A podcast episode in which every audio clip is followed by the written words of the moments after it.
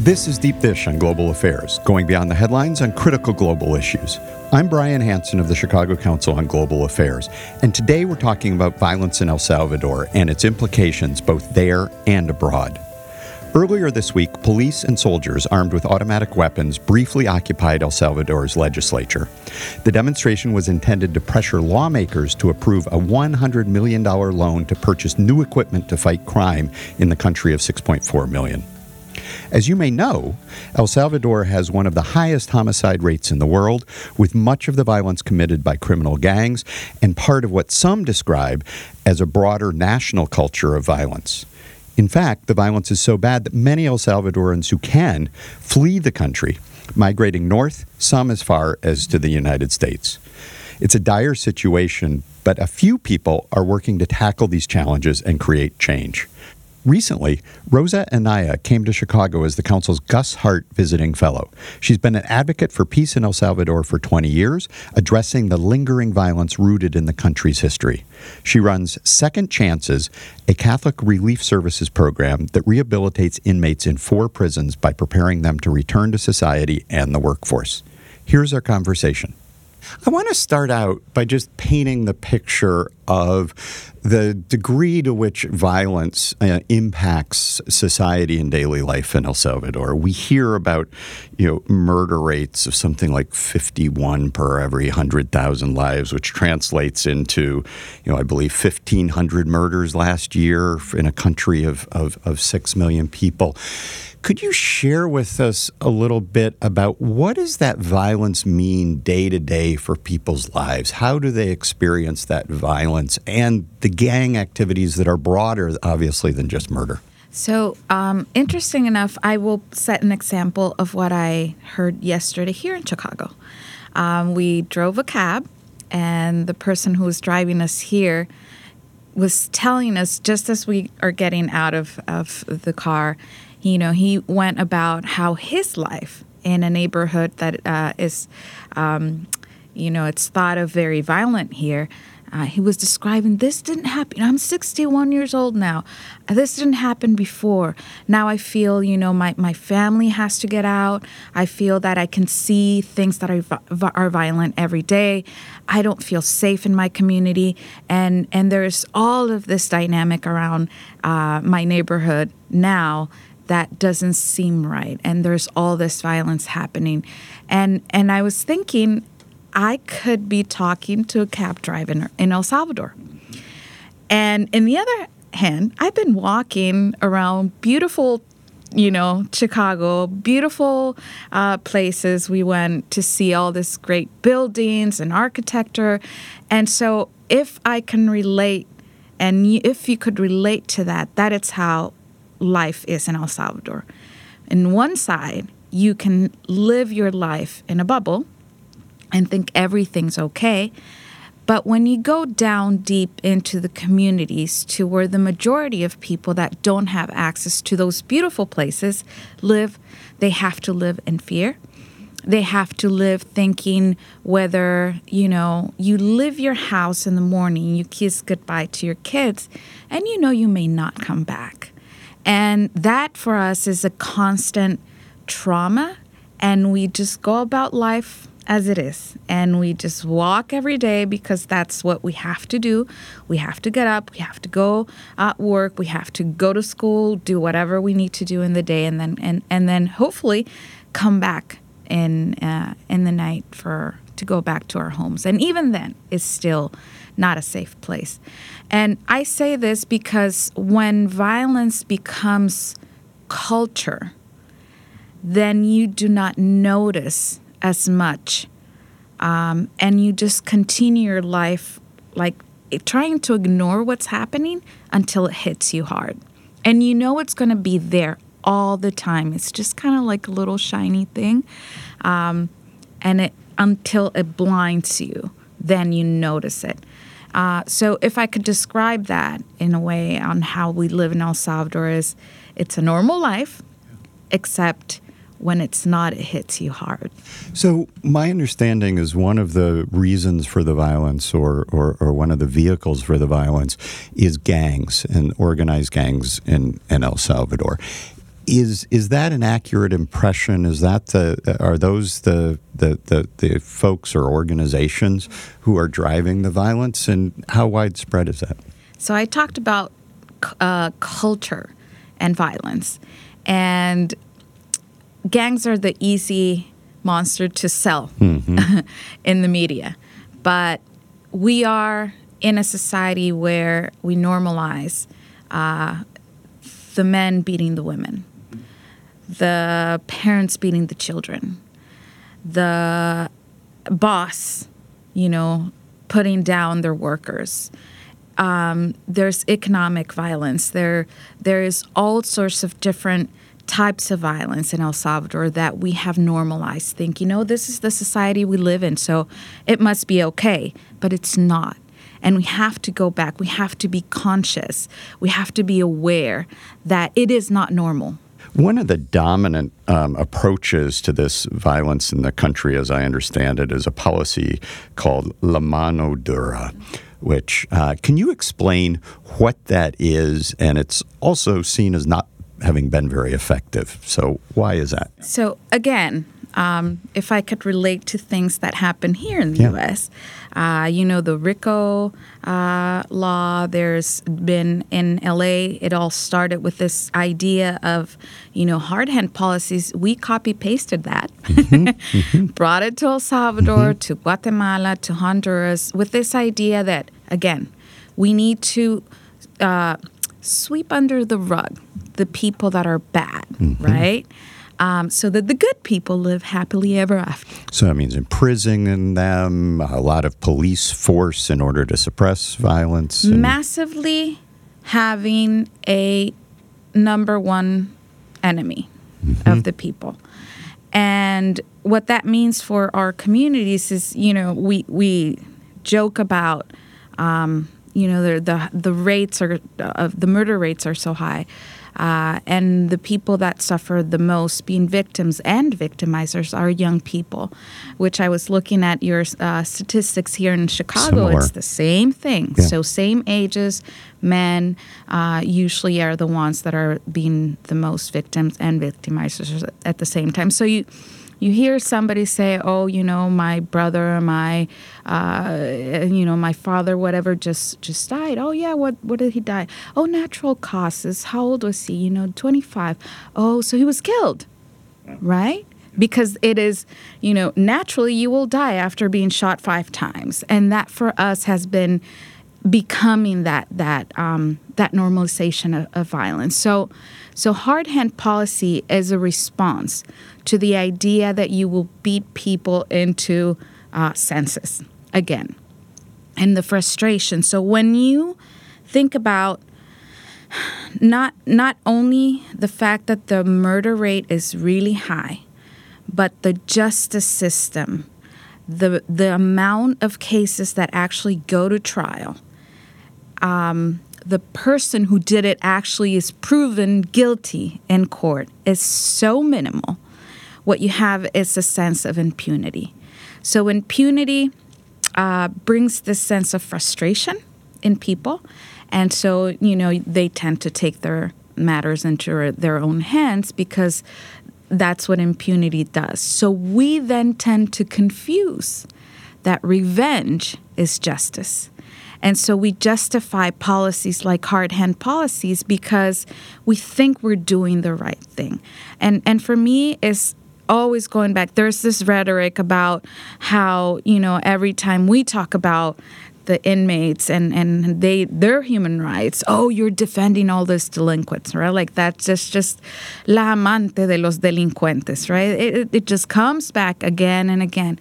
And my my response to that always has been human rights exist so that good people protect themselves from becoming the monsters they hate the most, from becoming the people that uh, are beating up others, humiliating others, killing others, justifying that that was a per- bad person. And and I read this this little meme, you know, Twitter and all that, um, that somebody shared with me. It's like, uh, so mom, uh, so if we kill all the bad people, then all the good people are all that's left? And the mother answers, No, honey, only the killers are left. So it, it is, again, this cycle. If impunity is what rules, revenge becomes justice. And what justice should be is a path for reconciliation. And that is to, to tie up my personal life is what we've been doing, what my family has been doing, what we have been doing, what I've been doing personally, because if it takes a victim of violence to say no to revenge, then is that is what we will do. But revenge means that the justice system works, that we get justice for the, the wrong that was done to us. Uh, but justice for me doesn't mean I have to send somebody to, to jail justice for me uh, means that we can repair, that we there's going to be an alternative to the world that we want to build in the future. So that's a wonderful transition to the work that, that you're involved in. And the program is called Second Chances, which is, uh, you know, very evocative. And it's built on this idea of restorative justice, which you were just talking about a little bit. I was wondering if you could expand a little bit just on what's the idea of why restorative justice can work to break these cycles of violence? So, just to give you an idea of what Second Chances is, um, we have, as uh, Catholic Relief Services, has been working since 2009, adapting a model called Youth Build. And so we had uh, this model that has different components, you know, so uh, hard skills and soft skills, you know, um, job skills, education, uh, leadership development, um, entrepreneurship, uh, life skills. All of this, it's a huge package, right? So for for our the people that we work with in the territories and the communities, the kids come. It's 16 to 25 years old, old more or less. Uh, that at the moment that they uh, come to our program, they're not studying, they're not working, um, and they're living in that particular community that is impacted by different expressions of violence. Uh, and pe- the first question people ask are the are they all gang members? It's like that is not my first question for them. I don't ask, are you a gang member or not? Uh, what I ask them, are you willing to prove that you want to change your life? And that is the most important thing for our programs to bring people in and draw them in because hardly anybody in my country believes that youth have the power to change in a positive way our own and transform our own uh, communities. So that's what we create. We create spaces where um, we believe that you can change, that you will change with the right tools, with the right accompaniment, and that you hold somewhere in the line of your life a solution to your own problems and that you are willing to transform that in your into something good for your community. Um, so that's what Youth Build in the territories does. But as we were, you know, and think of this uh, doll, you know, that little doll that is a tiny little one, and then yeah, another the one. dolls, the Russian dolls, exactly. one inside of another. Yeah. So for us, Second chances is a little bit with it, this idea. So the Youth Build model started with all of these different components, and as we went into the and the deeper we went into the communities, the more needs that we found. So we stacked uh, a new component to each one of the, the, the communities that we had. So we added family. Um, the entrepreneurship because it was it's really hard to get a job. Uh, so all of this stuff. And one huge piece of that is in order for us to start changing and create a common language of that that is unknown to us which is peace or peace building processes um, we needed to have that language between the people out in the street and the people that are in the prisons and that's how we started the Second Chances program. And we went into the prisons thinking, oh, it, you know, the Youth Build model will just work perfectly inside of the prisons, and we can have all this components where you teach soft skills and hard skills uh, inside, and then we have a loop. Like we've seen the loop, we know there's a cycle between you know, going into the prison, coming out, recidivism, going right back in because there are no opportunities. Let's use the same logic in a positive way. So that was our 1st Mm-hmm. initial idea. Yeah. Well, guess what? Um, to our surprise, uh, there was a, a very interesting program that it was a little experiment that uh, the government was doing at that time. So we're talking 2015. Um, and what they were, no, 16, I think. So what they were doing is called the Yo Cambio program, the I Change program. So basically, more or less the components that the Youth Build model has you know so you teach them uh, hard skills and and a little less soft skills. So we said okay let's support them with the soft skills. And just to give you an idea of what el salvador prison system looks like uh, when we started there were 21 prisons more or less back then. We have 28 prisons to date there is one state run university. One. Just so you have an idea of where we're putting our efforts as a nation. So it's a, this cycle. We think we're the good people, right? But we have to think about where we are investing. So I said, well, 28 prisons, 49,000 people now, more or less. We're right behind the U.S. in the most incarcerated um, uh, population. Yeah. So I said, 28. This is to me the largest scholarship program run by the government, right? So why not turn those places into institutes for peace and the inmates into peace promoters? So they will come out at some point, right? Who do you want them to be? They're going to be your neighbors. They're going to be, who knows, your daughter's boyfriend, right? The person that comes out is the person we create because it's the state's responsibility to create the rehabilitation that they need. Anybody, you and I, under the right conditions, we have no idea how we're going to react to a certain uh, situation and end up in prison. We don't know that. We tend to think that that's never going to happen to us. We'll think again. When that happens, if that happens, how do you expect your own society to treat you? How do you expect your own society to give you that second chance? Okay, I made a mistake. Some greater than others, right? The more you're exposed to trauma and violence, the worse your reactions are to things that are may seem little. And let me give you one example. In El Salvador, we've had several cases now of people that get killed because they the other guy got pissed off because he was in the wrong parking space.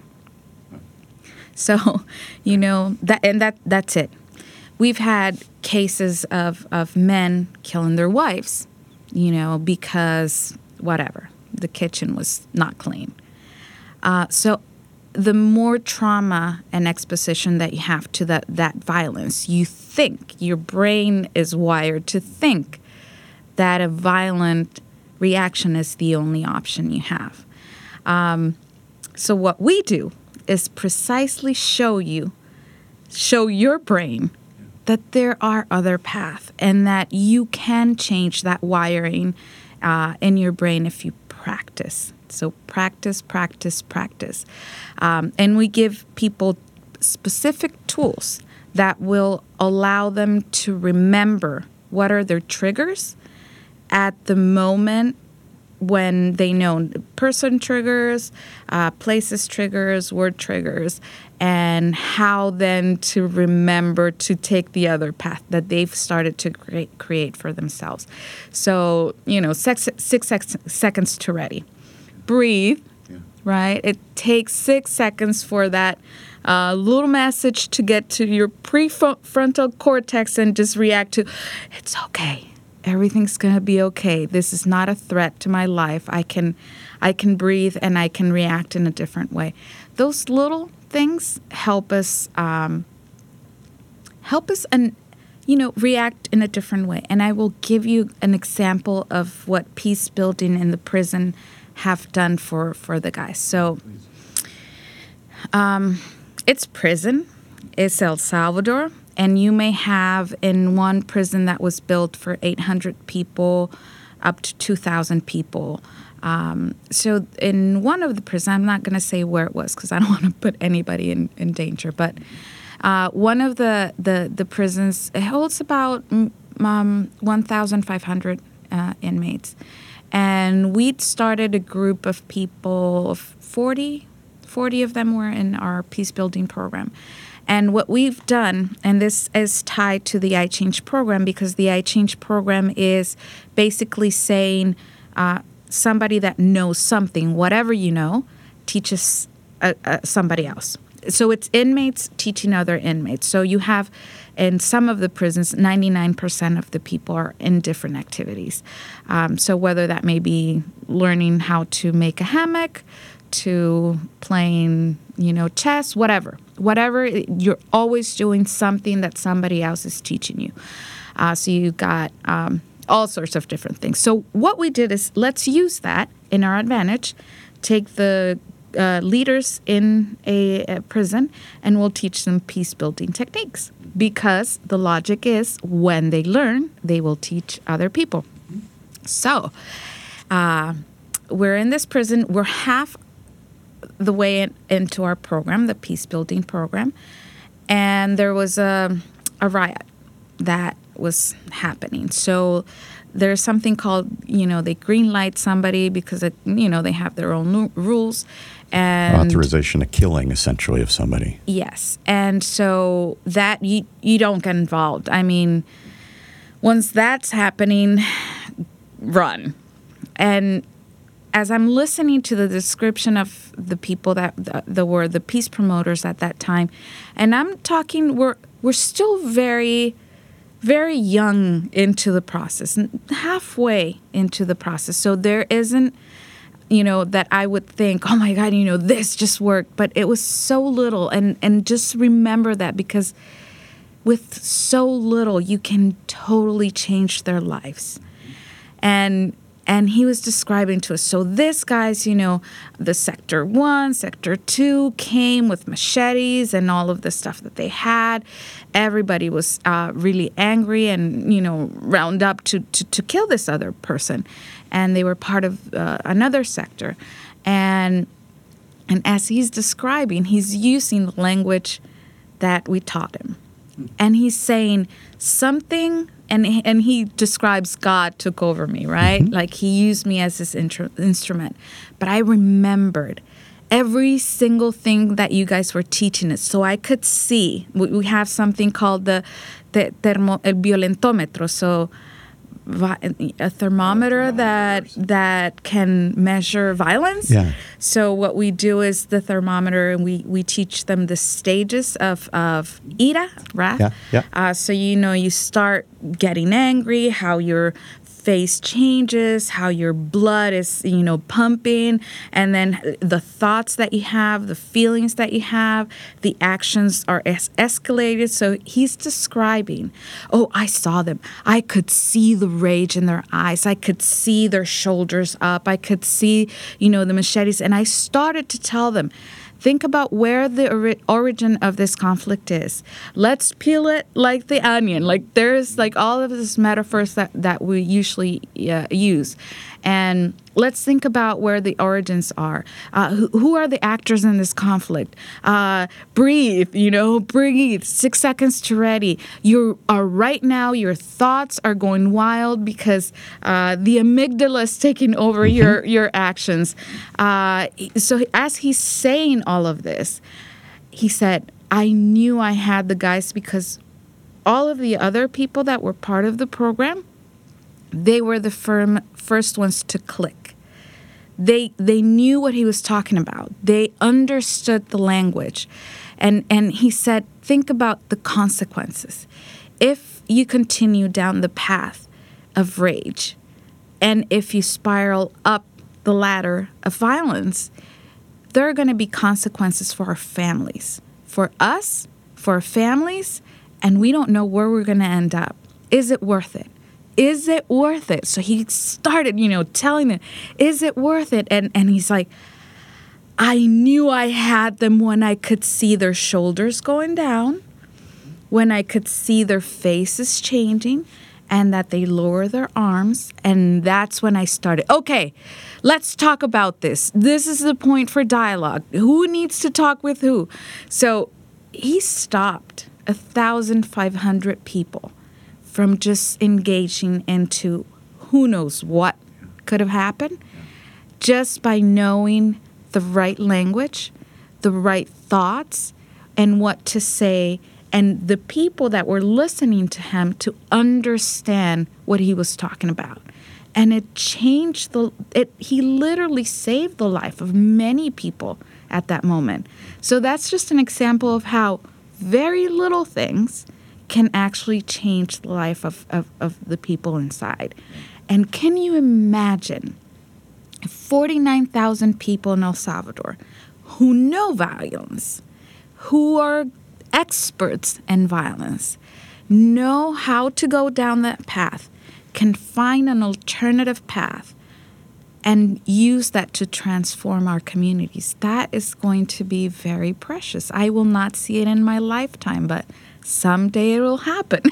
that's really powerful. And one of the things that the Hart Fellowship that's brought you to Chicago um, is is um, wanting to promote is learning lessons across societies, right? Because when we started this conversation, you were quite right in pointing out the similarities um, in our society too, in Chicago and many large cities in the United States, many places in the United States.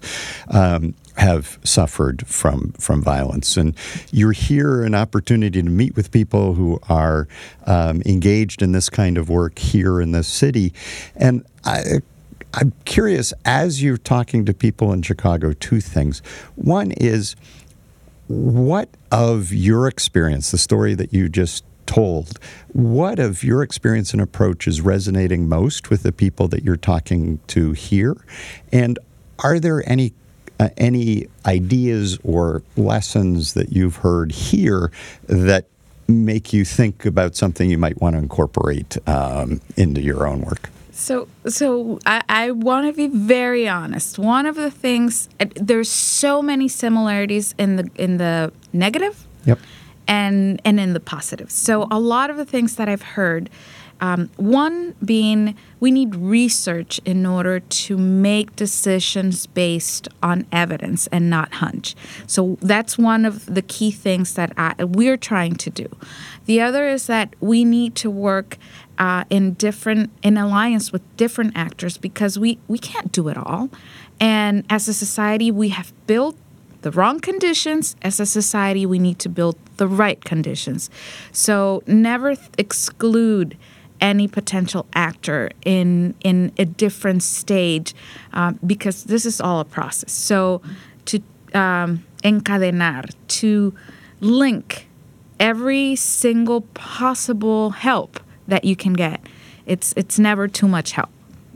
And then the third thing uh, for me that I've heard is that you need to involve people um, that have been part of that violence, that are perpetrators of that violence uh, in order to hear their voice and to act in, in to be models of how you act in a different way. Um, so for me to see that has been really powerful. We're doing that, but the difference is the resources that people get here are way off the chart of we what we might think um, we could have. So to give you an idea, I hear you know some of the prog- programs working with six million dollars, with you know. $10 million. I'm like, wow, that is insane. We work with $500,000 for 18 months Uh, the teams here are gigantic, right? Uh, there's like you know, there's a few of us down there. but what we've done is uh, the same thing that I've seen here, you know, create alliances, look at the people that have the most interest in all of this, like the most, the higher stakes, and, you know, mothers and, and, and grannies and, and the guys. They, they really, given the opportunity, you have no idea. They will make miracles happen in in ways that you never imagine. Uh, so that's our resources. That that's what we uh, try to, you know, tap onto. Um, and and so th- I I I keep thinking, man, if we had the, the what could we do? So we were being we are being funded currently to work in five prisons. We are starting to move forward. I think next month in almost 13 uh, different prisons. Not because we reproduce, and you remember the gremlins in the, in the movie, yeah. how you put a little bit of water and then they can't do that. Yeah. yeah. um, and, and, and what's happening is that the authorities within the uh, penitentiary system were so excited to see the results of the program that they now adopted one of the curriculums, which is the uh, CBT uh, based curriculum called I Am Ready. And it's now become an official rehabilitation program. So, as cool as that may sound, the great challenge is we need to maintain quality and be able to scale. And that that takes a lot of time it, this is there is no magic.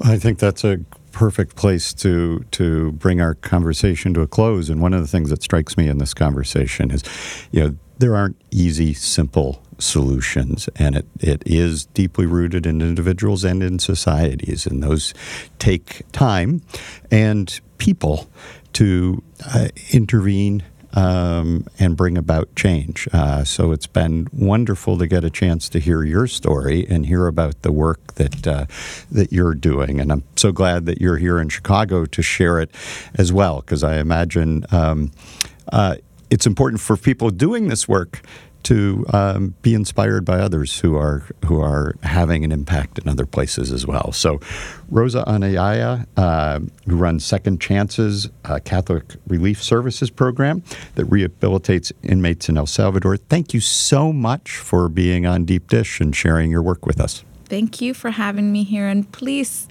everybody that's out there, just think about what your piece in this story is. It's not about pulling us apart. It's about thinking of the things that we have in common. So, one thing that we have in common is that everybody wants peace. So, let's start there. That's our baseline. Fabulous. Thank you so Thank much. Thank you. And I also want to thank you for tuning in to this episode of Deep Dish. If you like the show, do me a favor and tap the subscribe button on your podcast app so you can get each and every new episode as it comes out. You can find our show under Deep Dish on Global Affairs wherever you listen to podcasts. And if you think you know someone who would like today's episode, please tap share and send it to them as well. As a reminder, the opinions you heard belong to the people who expressed them and not the Chicago Council on Global Affairs. Our audio engineer for this episode is Andy Zarnecki. I'm Brian Hanson, and we'll be back soon with another slice of Deep Dish.